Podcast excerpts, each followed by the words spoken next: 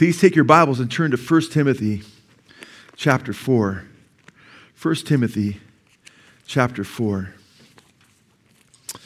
And when you get there, verse 1, we read a very important verse, which we've looked at to a degree, but we'll be looking at other verses beyond verses 1 and 2 today. We really camped out on verse 1 a little bit. But the Spirit, speaking of the Holy Spirit, explicitly or clearly says that in later times, or the latter times, the King James Version, some will what? Fall away from the faith, paying attention to deceitful spirits and doctrines of demons.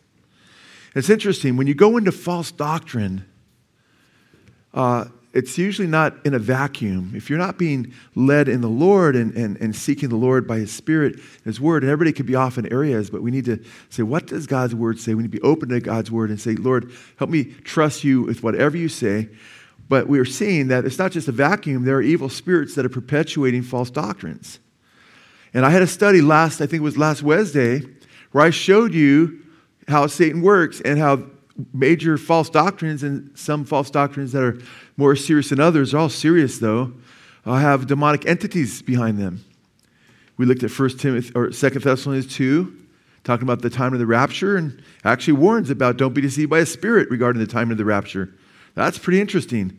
Galatians chapter 1 warns about false gospels and how uh, Satan, you know, that even if the angel from heaven comes and teaches you a false gospel, don't believe it, right?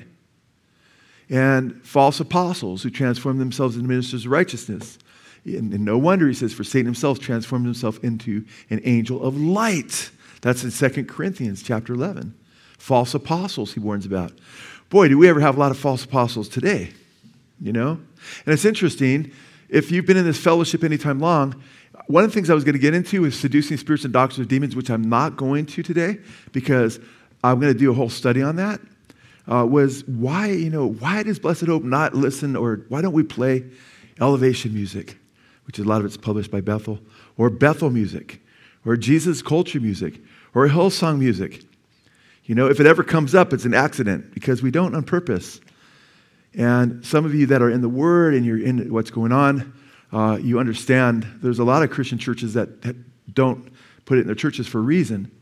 And I'm not saying you're going to hell if you listen to, you know, uh, uh, Bethel music or what have you, or and, and, I'm not sharing my our personal convictions and leadership in this fellowship as commandments for you, but what I am sharing is that you ought to look into it and ought to know why. Uh, but you have to keep in mind that uh, the Bethel music, and by the way, that music permeates most of evangelical Christianity today.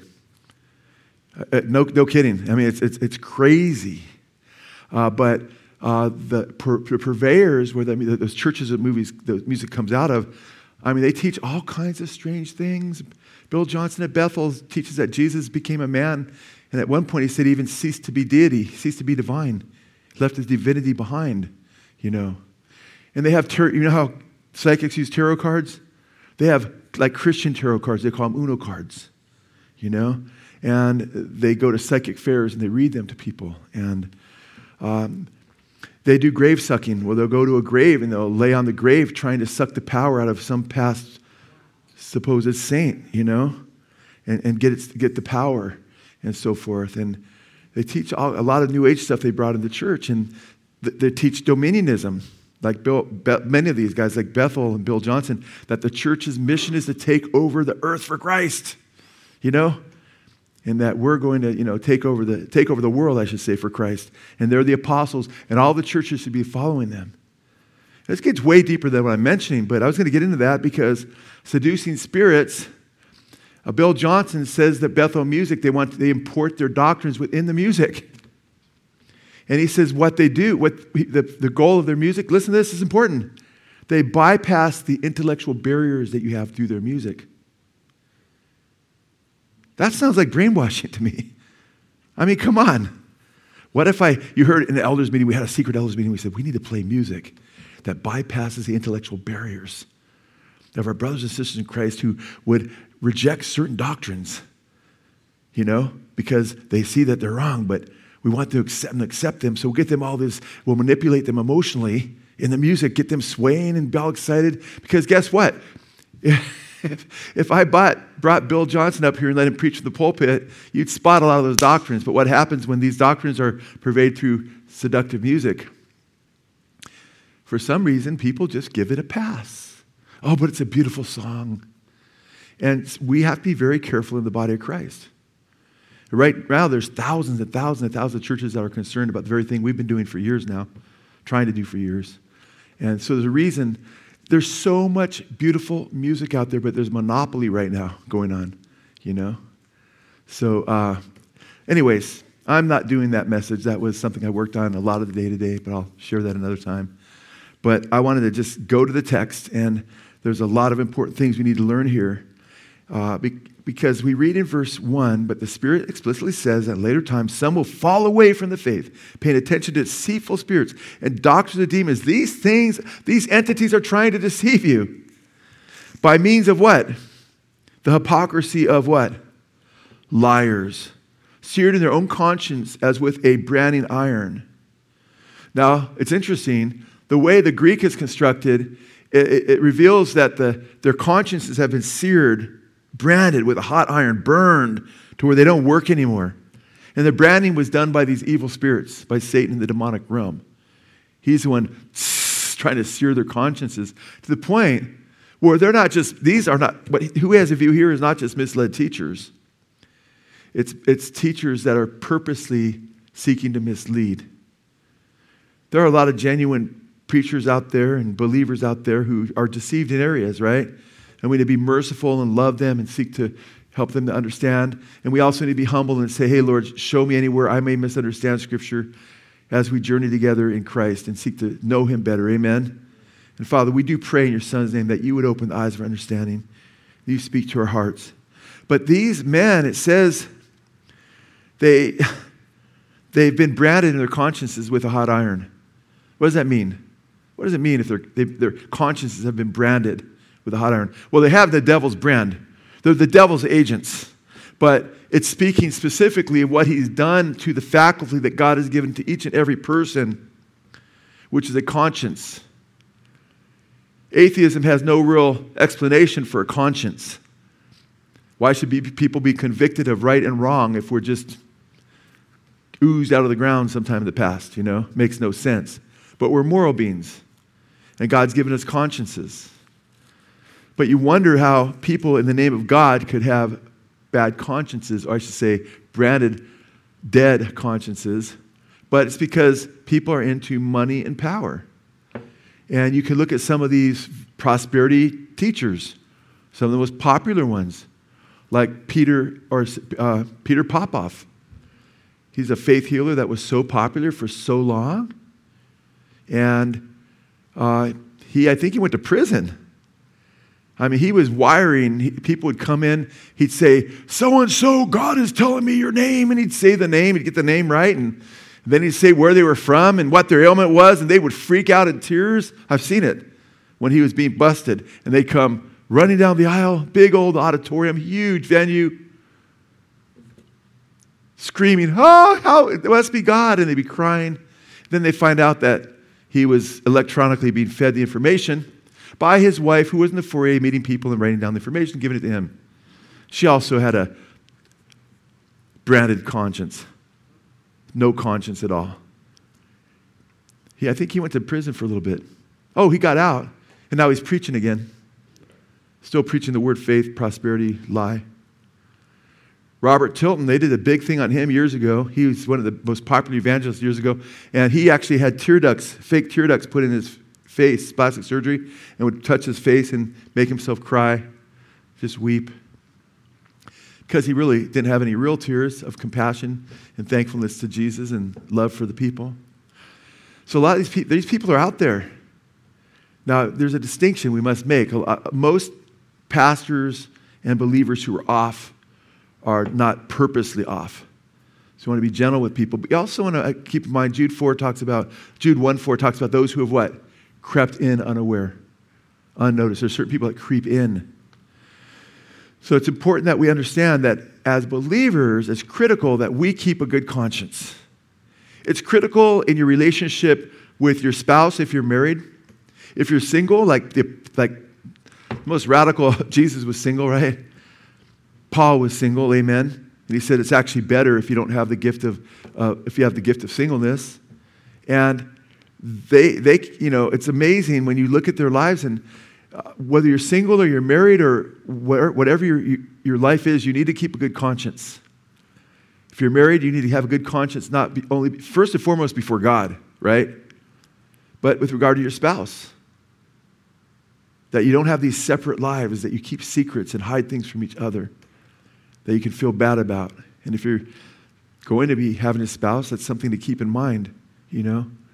When I do premarital counseling, I always emphasize, you know, that communication is huge. Communication is huge in that you always communicate. That you always, you don't say, hey, I don't want to sleep in the same bed anymore. We're sleeping in different rooms. We're not talking anymore and bolt the doors. You say, but Joe, now I, I, I talk to my wife. Everything's, I just, I snore really loud. So I'm in a different room. Well, that's a snoring thing. That's not a conscience thing then. So praise the Lord. Okay? But it's important that we keep good consciences. Amen. Uh, with our employer, with our friends. Because there's a, there, first of all, I want to glorify God. Amen. But notice these guys have really bad consciences. But if it's interesting because when you go to uh, 1 Timothy chapter 1, I want you to go there, please.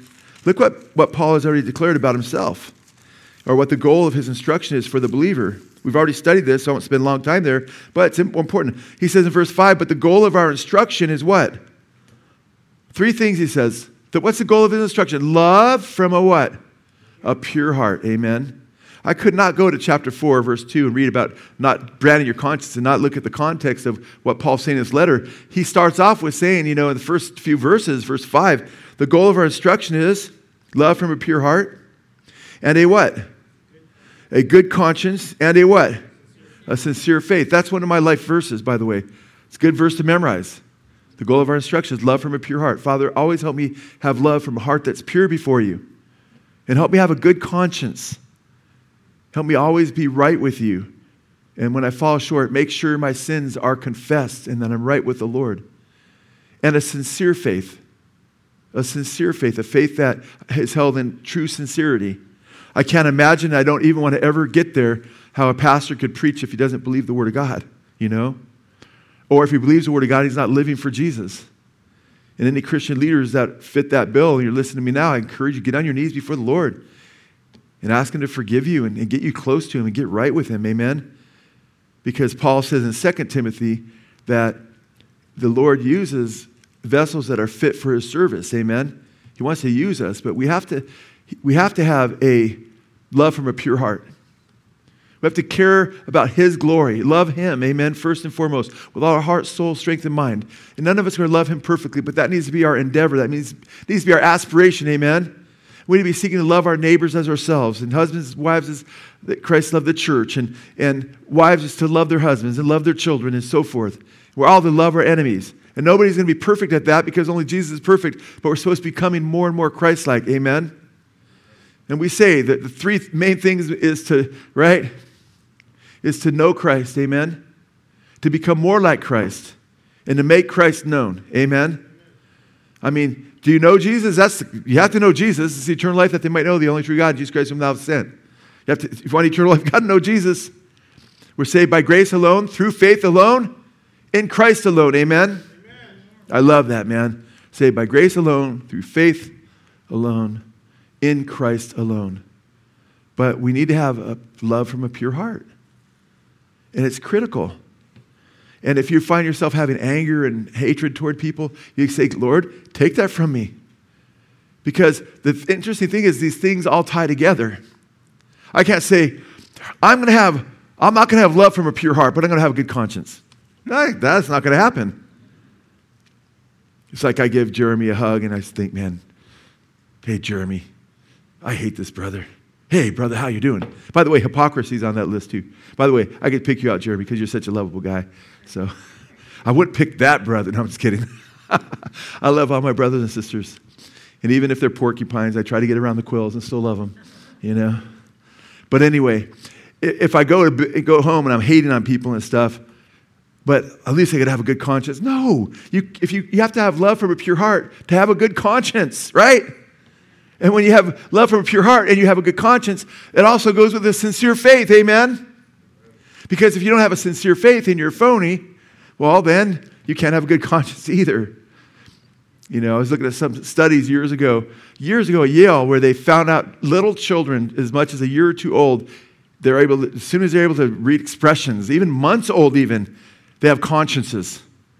And it was kind of elaborate kind of study they did, puppets and different scenarios where the kids were reacting to injustices. Not even trained yet. We're born with consciences. Conscience means con means with, shints, science, knowledge, with knowledge. And it says that God put his moral law in our hearts. Amen. But these men sear their consciences. And that's what Paul's concerned about. Even in 1 Timothy chapter 1, look at verse 18. Look what he tells Timothy. This command I entrust to you, Timothy, my son, in accordance with the prophecies previously made concerning you, that by them you, you fight the good fight, keeping faith and a good conscience, which some have rejected and suffered what? Shipwreck in regard to their faith. Woo! Don't tell me your faith can't become shipwrecked. Can a ship be wrecked if the ship doesn't exist? Yes or no? No. A faith can't be shipwrecked if the faith didn't really exist at one time, okay? That's why Paul says, that's a good verse, by the way, that goes with 1 Timothy 4 1, that some will depart from the faith. But he says to keep a good conscience. How do you keep a good conscience? When the Holy Spirit speaks to you, when God uses your conscience, and by the way, as born again believers, praise God that our, the Holy Spirit, the Spirit of truth, can, can inform our conscience. Because you see, your, your conscience can be, your conscience is a nap, natural apparatus, so to speak, that God created to tell us his moral law, right? To a degree. But since we are fallen, we were created upright, but each man, it says, has sought out his own, you know, his own sins, basically, his own devices. We've fallen. And since we're fallen, we're in a state of depravity where we're like broken mirrors. We don't reflect God the way we ought to. Yet we're still created in his image. Amen? In James, it says, not in chapter 3, it talks about how we need to be very careful about how we speak about our brethren and that we need to make sure that uh, we, our heart's in the right place and that we're not like two different, uh, uh, you, know, you know, poisonous water doesn't come out of the same spring that fresh water comes out of because they're created in God's image. Or it talks about how they're God's image bearers. We're all image bearers, even if we're fallen. We still, but non believers, that image, that conscience doesn't work the way it ought. And as non believers get older, they can harden their hearts toward God more and more. And that's how they, you get serial killers. That's how you get a Jeffrey Dahmer. That's how you get a Ted Bundy. That's how you get a Charles Manson. These are guys that seared their consciences sociopaths, psychopaths. They don't have any conscience at all. I've shown evidence before in other messages where these guys, purpo- where I show you where they said, Jeffrey Dahmer, he was enticed, he killed a dog. He felt horrible about it. He had a conscience. He actually started going to church after he killed a dog. But then he hardened his heart and his conscience was seared more and more. Before you knew it, he's killing little boys, raping them, killing them. And uh, you know, I don't think his dad probably had a clue what was going to happen to him, right? And we have, all of us have, this is a scary thought, all of us have the capability to become horrific.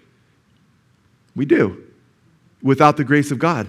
Cling to the grace of God to keep a good conscience. When the Holy Spirit convicts you, because the neat thing as believers is He resurrects our consciences brings clarity to them. He informs us in our consciences with pure water, His Word. You see, what can happen as a non believer is you can have a conscience, but it can be misinformed. You can be a little kid, you can be taught that if you see a black cat, or you walk under a ladder, or you step on a crack, you'll break your mother's back. And you might be feeling about, I can't believe it. I stepped on that crack. Well, you did on accident, Johnny. No, I was mad at mom. I stepped on it three times. I feel terrible, you know. And all of a sudden, you have a bad conscience when, you know, uh, or you do something just incidentally, but you have wrong information. Well, the beautiful thing is, believers, our consciences are cleaned through the water, through sprinkling, sprinkling the water, and through the precious blood of Jesus. Amen. And they're informed according to God's truth. Amen. And the Holy Spirit helps us keep a clean slate before the Lord. For if we fall short of God's glory, if we confess our sins, He's faithful what? And just to forgive us our sins and cleanse us from all unrighteousness. So we don't have to have a nagging conscience. Because something that may nag you right now that you did in the past, it's kind of tricky because as, as believers, we have the accuser of the brethren too, eh, right? And he wants to fill us with a conscience. He wants to make us feel condemned. That's why we have to stay focused on Christ. Walk with Jesus. We walk in the light as he is the light. We have fellowship one with another, and the blood of Jesus Christ, his son, cleanses us from all sin. Amen. In verse 9, if we confess our sins, he's faithful and just to forgive us our sins and cleanse us from all unrighteousness. You need to continue to stay under the blood. Amen. And have a good conscience. And it's really sad. I was reading about a guy today, and I thought, poor guy, I actually prayed for this guy a couple times because I thought this guy's conscience has got to be bugging him. So I prayed, God, please, I'm hopefully other believers will pray for him. But you know what happened, the whole thing that's going on with Target right now? You know, it's just absolutely disgusting. Where a small percentage of people can monopolize the conglomerates and seek to, you know, herd people like goats, actually, through the broad road to destruction. So Target doing their deal, you know. I mean, it's just absolutely disgusting.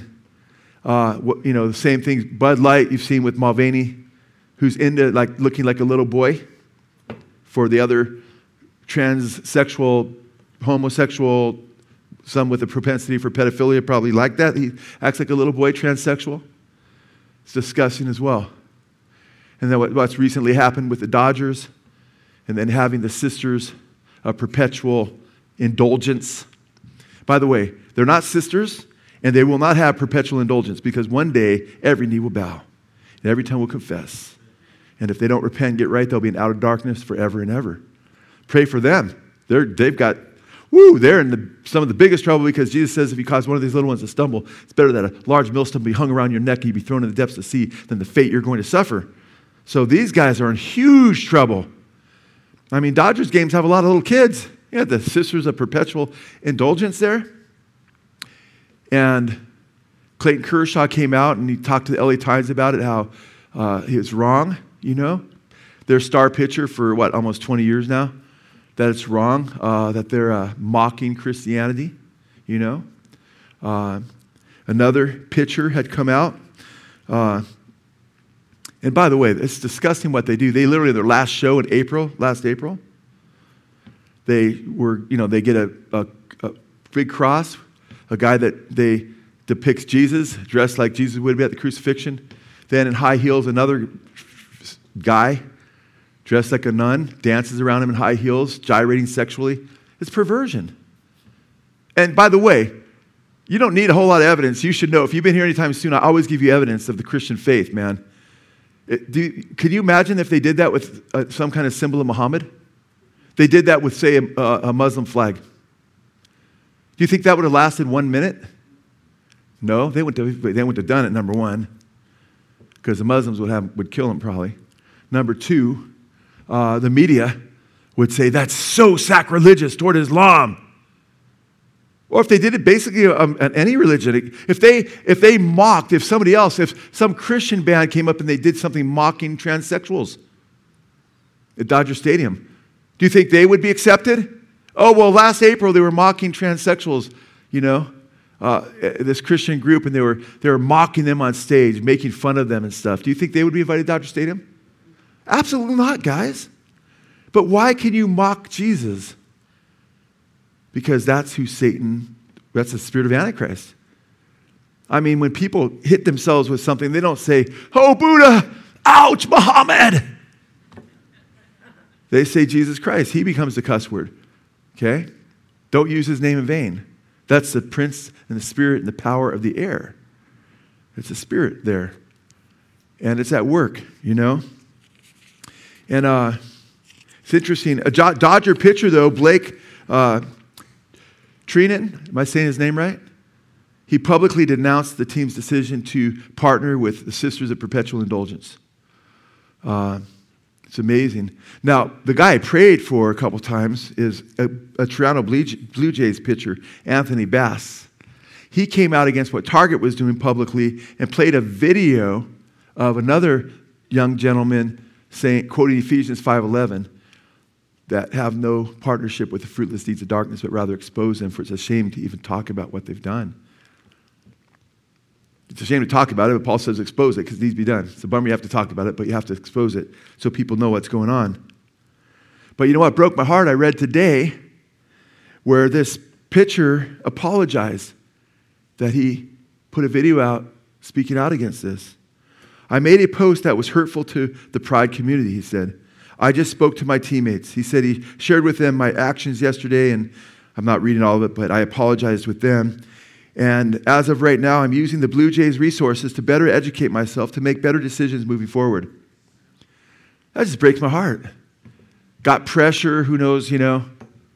You want a picture, whatever it was, I don't know. Maybe it wasn't that. But maybe he may i don't even i didn't see the video that he posted. Maybe there was something really negative in the video but he could have couched his words like you know what? I still think it was wrong to mock my lord and savior jesus christ. At least amen? At least say that. I don't know the whole story there so i reserve i leave that before the lord but i pray for him because you know what? I know if i did that if you did that if we reneged let's say you're at work and you're like, you know what? They're mocking Jesus, and they're having a big party, and you're invited. It's a Christmas party, but they're going to mock Jesus. He's going to come. They're going to have a Jesus stripper, right? And you're like, and it's going to be crude and lewd and everything else. You're going to simulate sex, and you're and you're like, you know what? You say, guys, you tell your workers, and they're like, come on, come on. You know, you know, I'm a Christian. You know that, man. I can't go there. In fact, you know what? That's so wrong that you're mocking Jesus. I'm going to pray for you guys because you're in huge trouble, right? But then you talk to your boss, and then you come back the next day and announce to everybody, I'm so sorry about hurting your feelings, you know? Uh, you know, in, in, this community of people that, you know, because you guys are in all kinds of weird stuff. And, I, you know, you would go home with a, if you got threatened to lose your job or whatever it was, with a bad conscience. Because deep down you'd be like, I shouldn't have done that. I was wrong. So pray for Mr. Bass, and I don't even know the whole story because I would, I'd be hurting right now. I'd be like, whoa, what is going on? Because there's professional, he's in the limelight, there's probably a ton of pressure, you know. I think the Blue Jays, isn't that Toronto? Pretty liberal over there, you know. So I can't imagine the pressure. But, but you know, let's make sure, make sure you pray for him and Kershaw and others because in the public media, there's not a whole lot of professing Christians, but a lot of them are found in sports. And there's pressure being put on them I saw one of the leaders of that gives a ton of money to these conglomerates, these, these huge corporations, and he's saying, We're about changing behavior.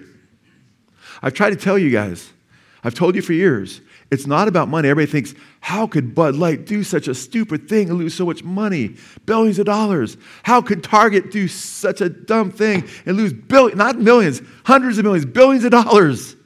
How could they do it? They're so dumb. No. Well, not saying they're not, they're not bright, actually, spiritually anyway, that's for sure.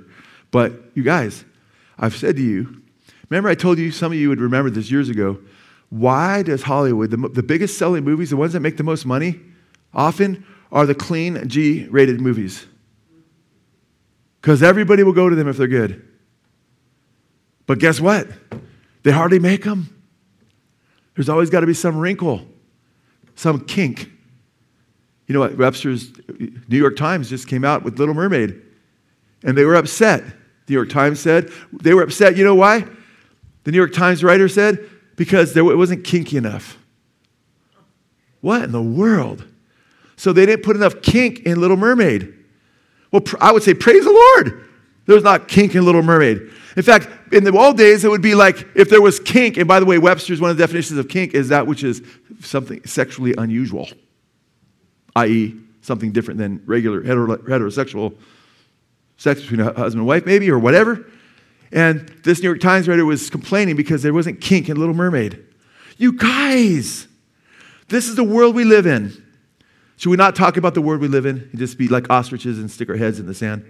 By the way, ostriches don't really stick their heads in the sand, I don't think think that's just a misnomer. no, we have to be aware of what's going on out there and know how to navigate through these spiritual landmines that, that threaten to destroy our children.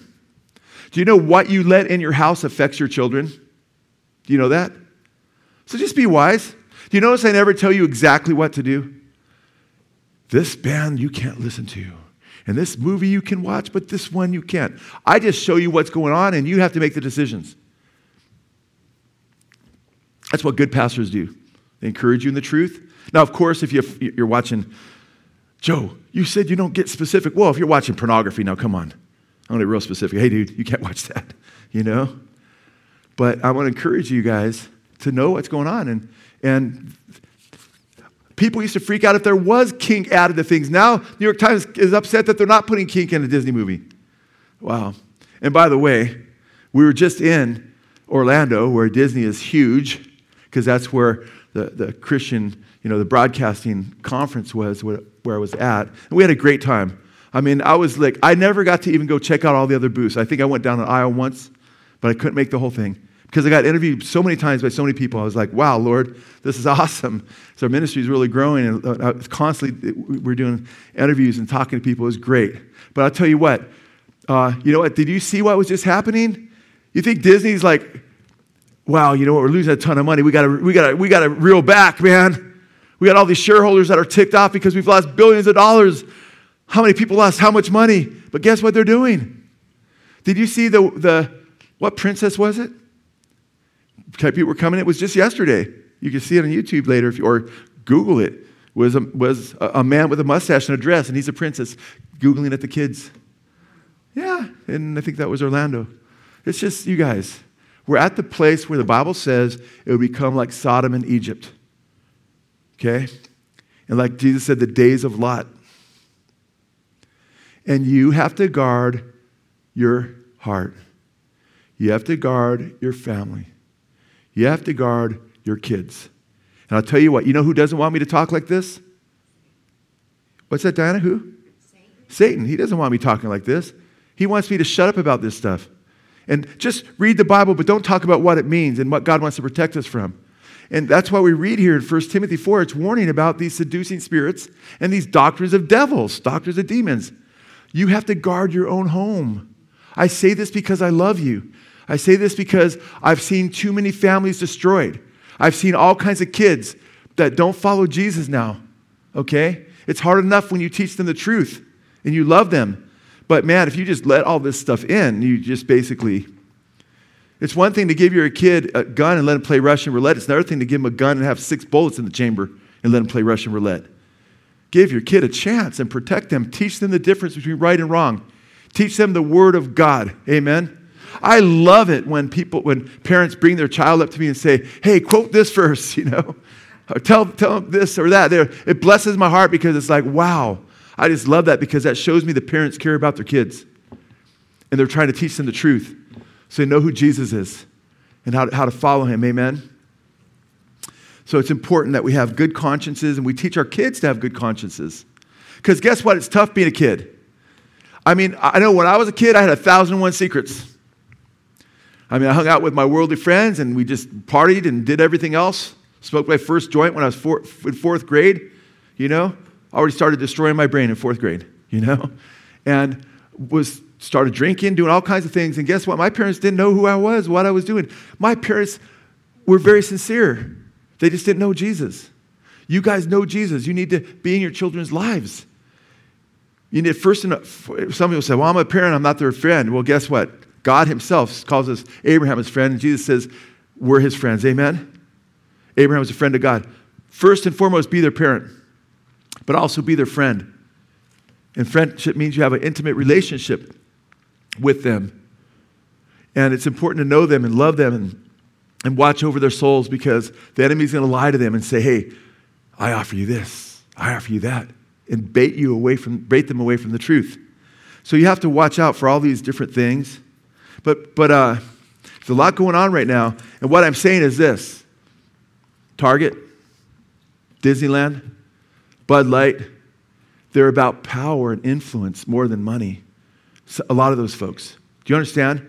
That's why they'll continue to push these things, even though it's going to kill them financially, and it's not the wisest way to make money, because there is a spiritual agenda.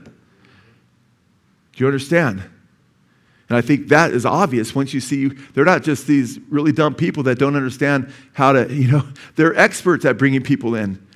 But a lot of them have admitted. I, I, saw one top guy saying we have to we have to. I just saw this recently. You may have seen it, it was in the news. He's one of these top you know top guys that's financially influencing these corporations. And he says, hey, it's about changing behavior. We have to keep changing their behavior. We have to keep changing their behavior. They want to make us Sodom and Gomorrah.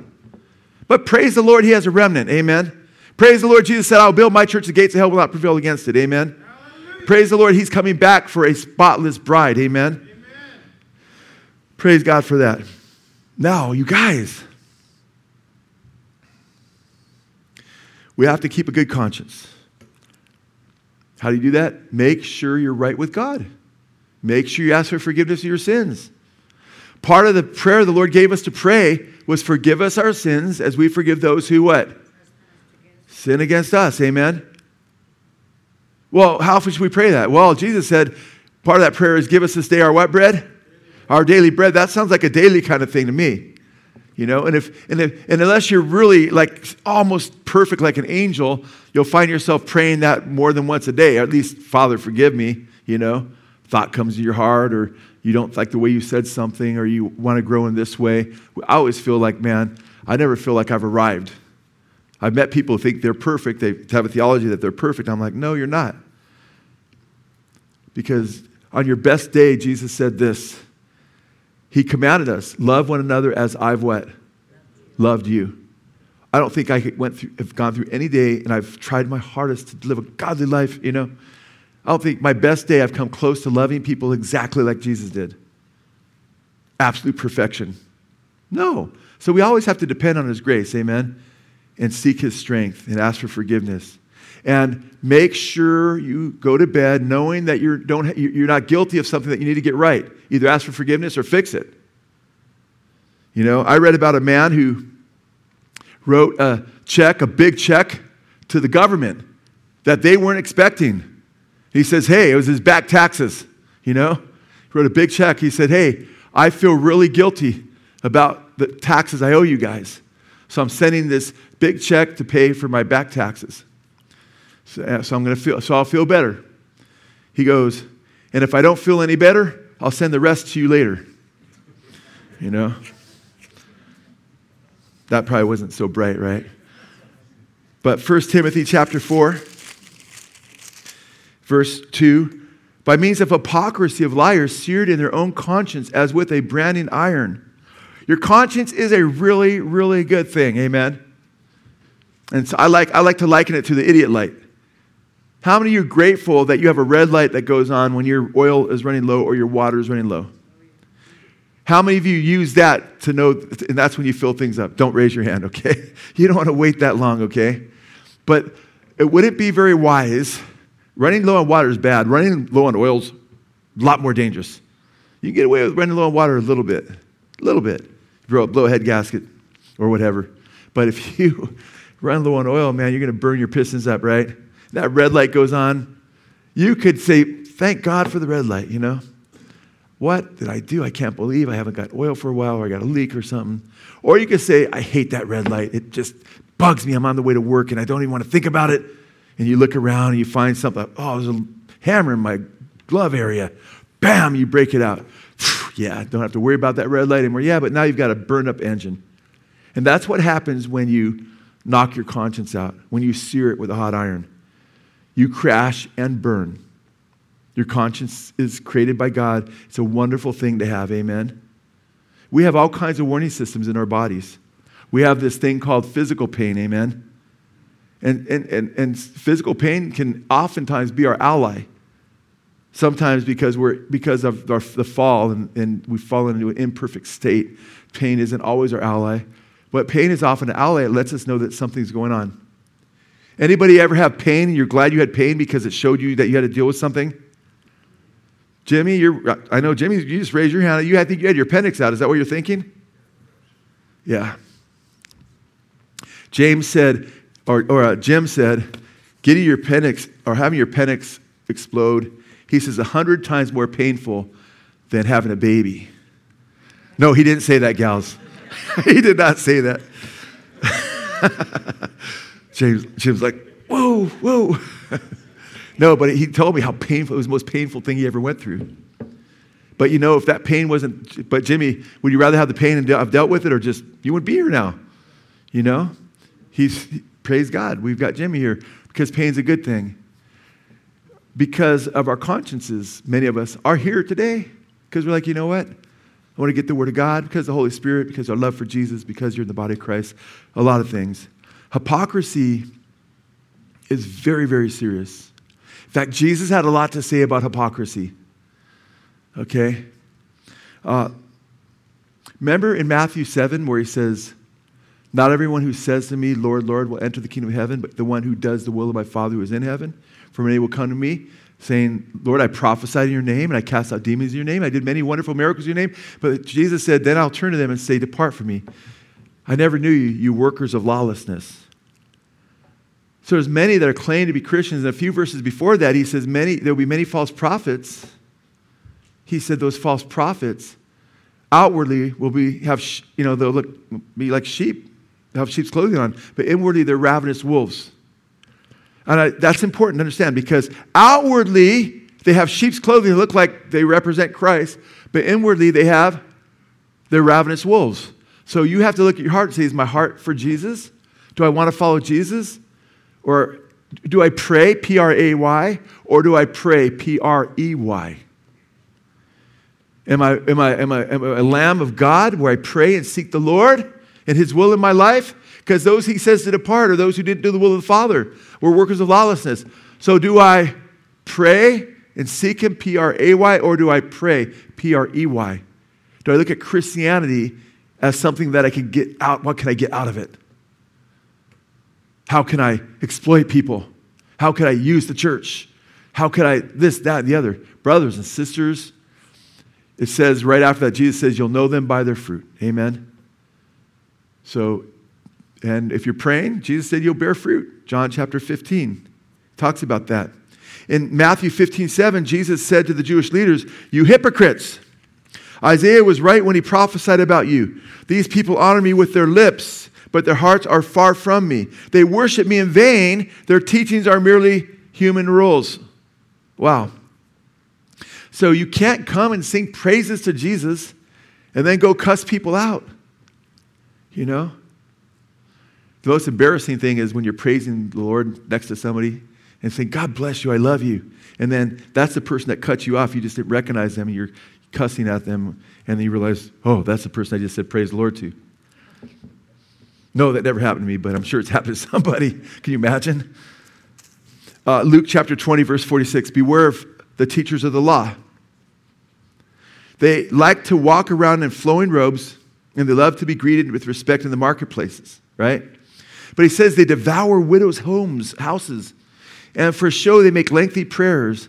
These men will be punished most severely. Hypocrites are going to be punished most severely. Make sure that your faith is real. Amen?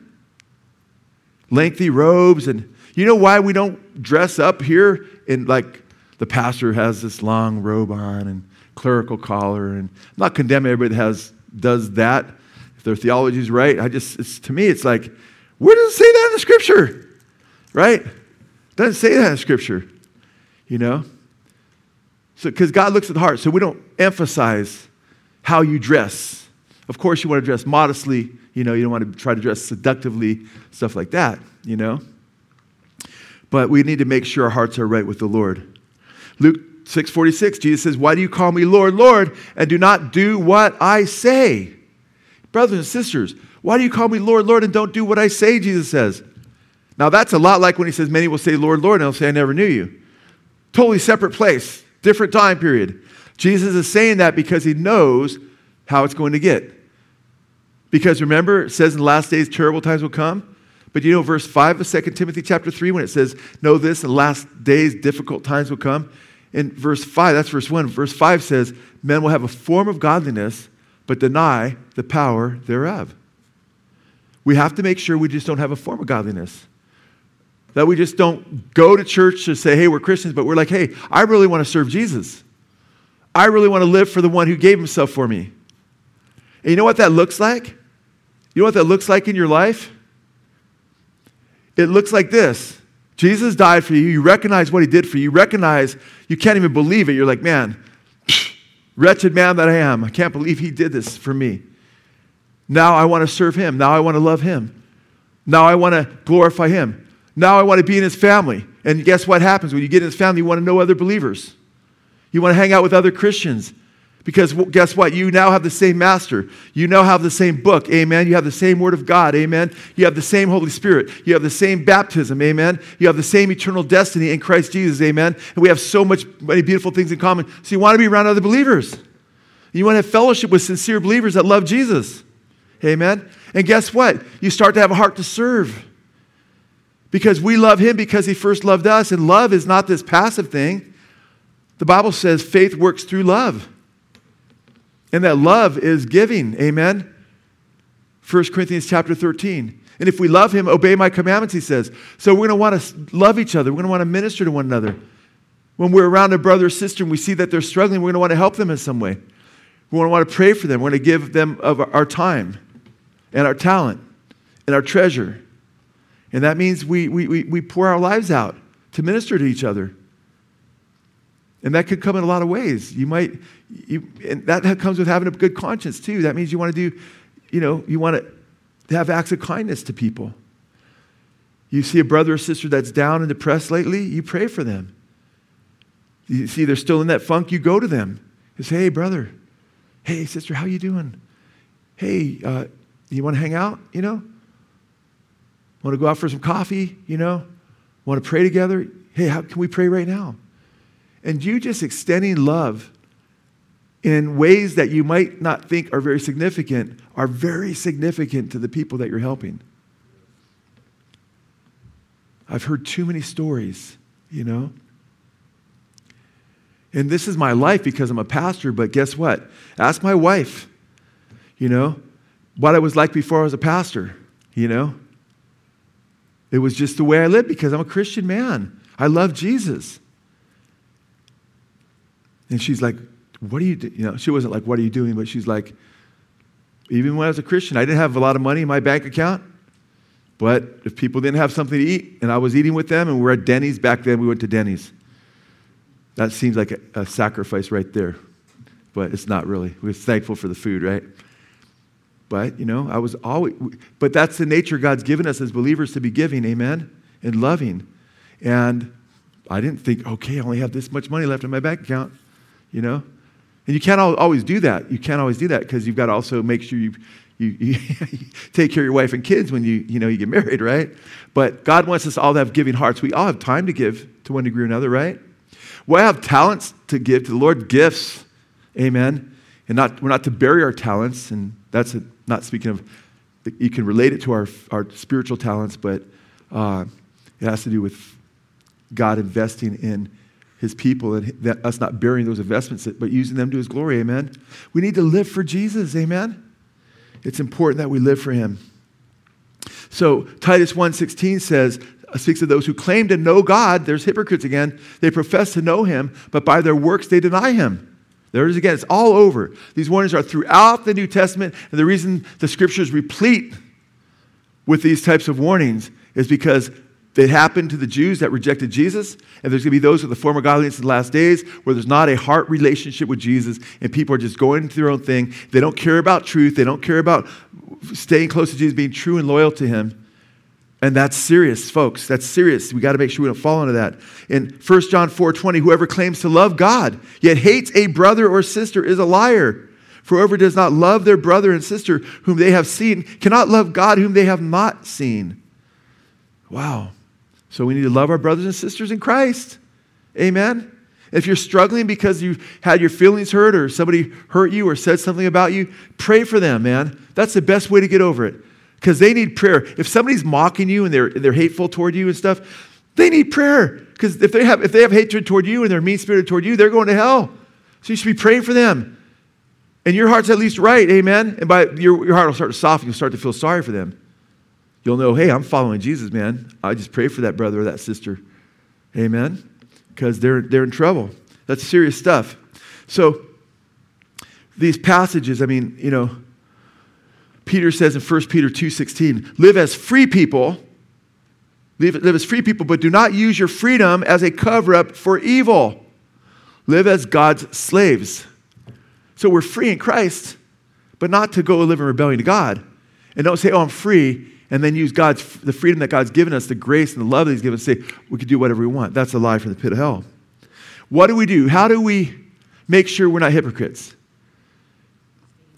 The scripture says, Amen, sister. Get in the word and obey the word. The Bible says in, in what is it? Uh, James chapter 1, verse 22 Be doers the word and not hearers only, deceiving your own selves. Be doers of the word and not hearers only, deceiving your own selves. So obey Jesus, man. Trust and obey. Trust and obey. Can you say that with me? Trust and obey. We're saved by grace through faith, right? By grace alone, through faith alone, in Christ alone. But we have to have faith. We trust Him for our salvation. Trust Him and obey Him. Because you don't want to be among those who He says, I never knew you. So you trust Him and you obey Him. But I, am seeking to do that, but I, I fall so far short. Welcome to the club. We all fall so far short. We all on our best day, like I said, we all always have to rely on the grace of God. Amen. Every day we need to say, Lord, have mercy on me, but give me strength. Amen. Keep walking with Him. You won't do this perfectly or that perfectly. The righteous man stumbles seven times a day, but the Lord picks him up. Continue to go forward in Jesus. Amen. And don't use His grace as a license. Verse 3, 1 Timothy chapter 4, verse 3. These men who are hypocrites, who have seared their consciences with a hot iron, and they're deceiving the church, and they're being used by demons and seducing spirits. It gets into two of their doctrines. Men who forbid marriage, they forbid marriage, and they advocate abstaining from foods, which God has created to be gratefully shared in by those who believe and know the truth.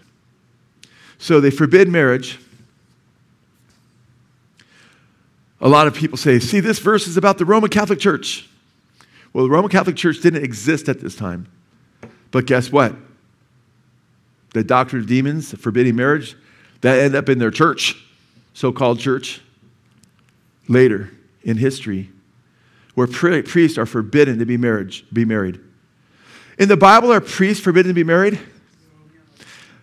I hope not, right? Because every one of us who's married is a priest, and we're married because the Bible has male, men and female. In the Catholic Church, you can't be a woman and be a priest, and to, you can't be married and be a priest. But in the Bible, you can be a man or a woman and be a priest because we're a, pre, we're a royal priesthood. Every man and woman here is a priest of God. Every woman here has the same access to God that every man has. Every woman here is created in the image of God the same way every man was. Amen. Every man and every woman was shed, was, was paid for by the same blood of Jesus. Amen. Women are not second class citizens of the body of Christ. Men and women have different roles. We call that complementarianism. We complement each other. One's masculine, one's feminine. Chromosomally, one's XX and one's XY. Praise God for that. That way we can reproduce and have children. And praise God because it would be really a bummer if it was all just men. Because our existence would last one generation, or all women, it all exists one generation. It would be over. God's pretty smart. Amen. So praise God. But you know what? Uh, the Catholics, part of the Catholic vow of celibacy for the priest stated, quote, you will no longer be lawful to turn back from your purpose. Speaking of celibacy, you will be required to continue in the service of God and with his assistance to observe chastity, chastity. And you will be bound forever in the ministrations of the altar to serve who is to reign. So it was like, man, you, it's a vow, you cannot break it. There are hundreds, thousands. I think there's, a, there's one book out by 50 ex priests. You know, I just saw recently 50 ex priests. There's thousands of people that left the priesthood recognizing that was a false doctrine. They could be, get married and they also could throw off the shackles of all these religious things that are not in the Bible. Uh, but also, they forbid marriage. But they not only forbid marriage, they also forbid what? What does he say? Men, they forbid marriage and advocate abstaining from foods which God has created to be gratefully shared in by those who believe and know the truth. So, also, they forbid eating certain foods. Now, you guys, If you want to be a vegetarian, praise the Lord. Don't make everybody else, don't think everybody else has to be a vegetarian, though. You know? You know how you can tell someone's a vegetarian? Just let them speak for a minute and they'll tell you. Okay. uh, you never heard that one, Jim? That's pretty funny. Uh, don't let anybody tell you you have to be carnivore. Okay, no one's doing that. Well, maybe a few people on, on YouTube are. but you guys, it's okay to be a vegetarian. Praise God. If you feel led to be a vegetarian, praise God.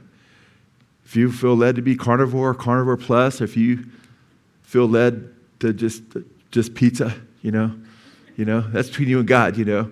Jesus says, not what goes into the mouth that defiles man, that which comes what? Out of the heart. Amen.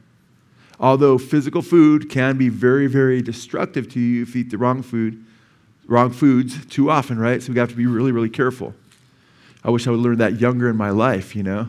But praise God, I've been trying for years, you know. I've been like doing intermittent fasting for like five or six years straight.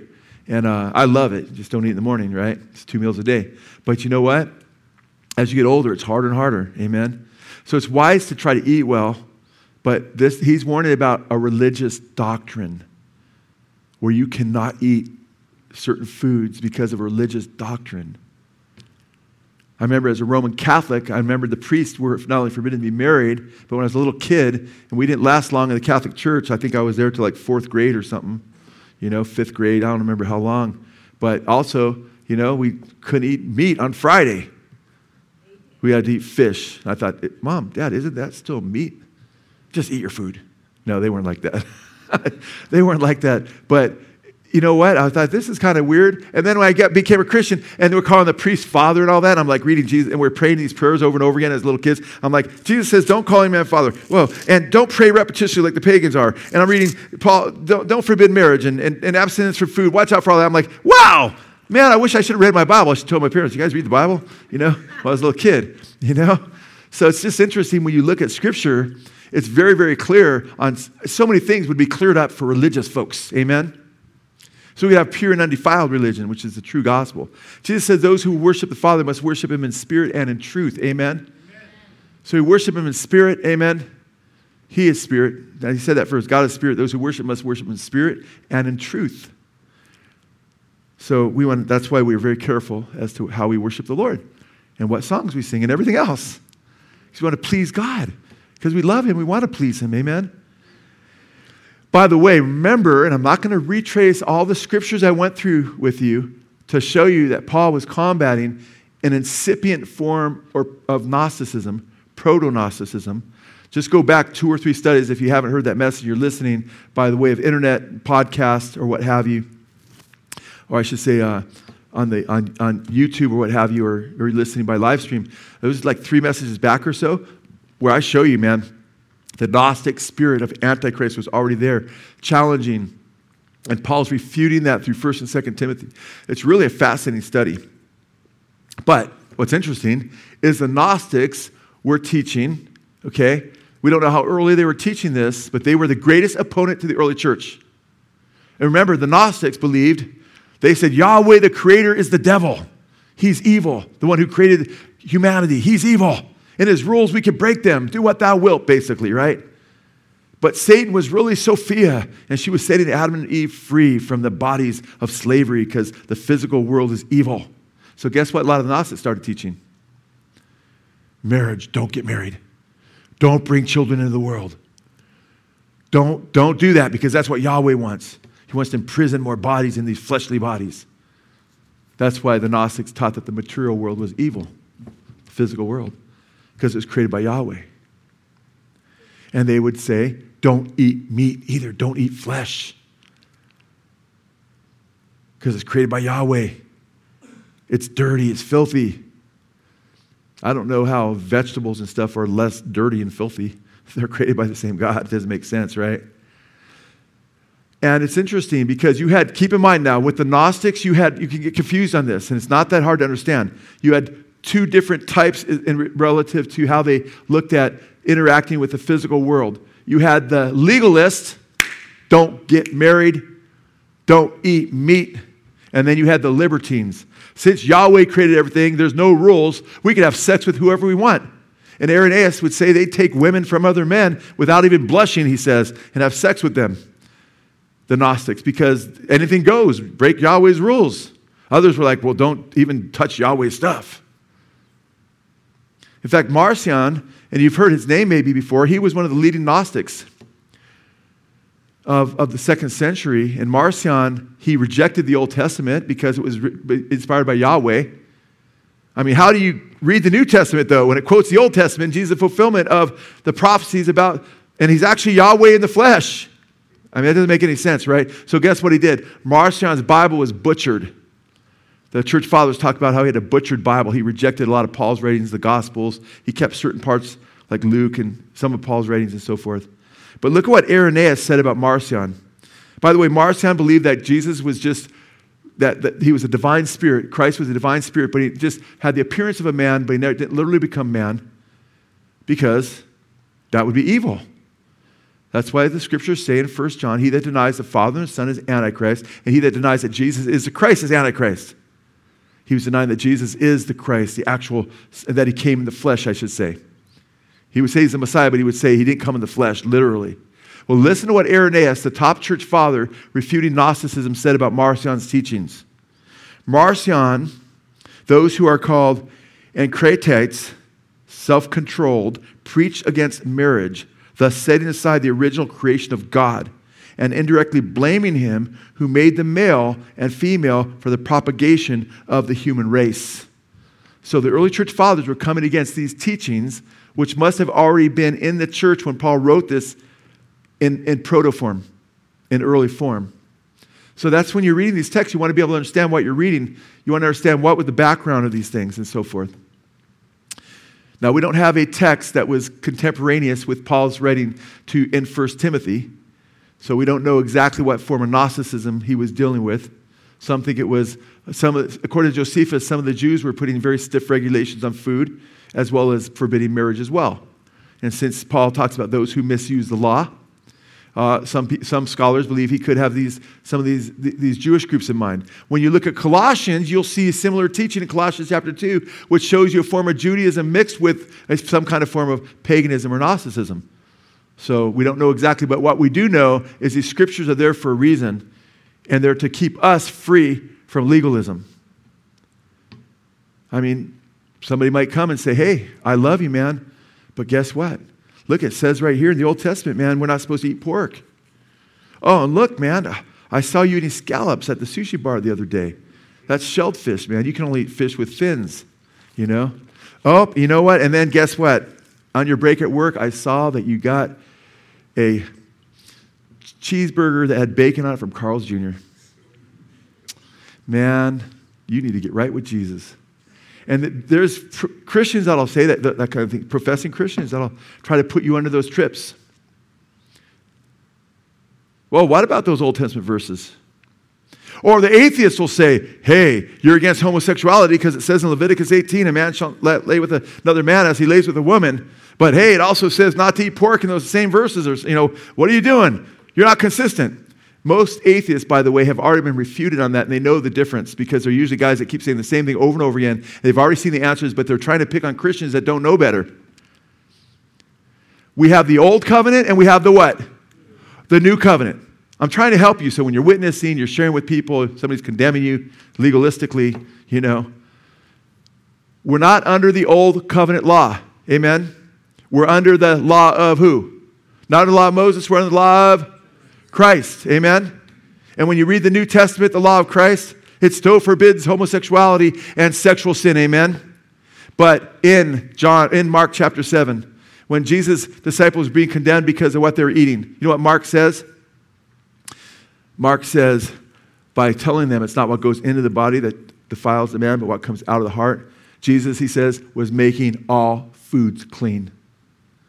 Remember Peter? Kosher, I've never eaten anything unclean. The Lord puts a sheet in front of him with all kinds of crawdads and bacon and pork and all this kind of stuff. This says all kinds of unclean food that would be considered unclean. He says, Kill and eat, Peter. Peter went, Kill and eat. No. Kill and eat. Three times he had to say. Peter says, I haven't eaten anything unkosher since I was a kid. He says, You don't call unclean what I've called clean. Amen. And that was a picture of how the Gentiles could be saved. But he was rescinding the food laws. Amen. Don't call clean what I kill and eat. I like that.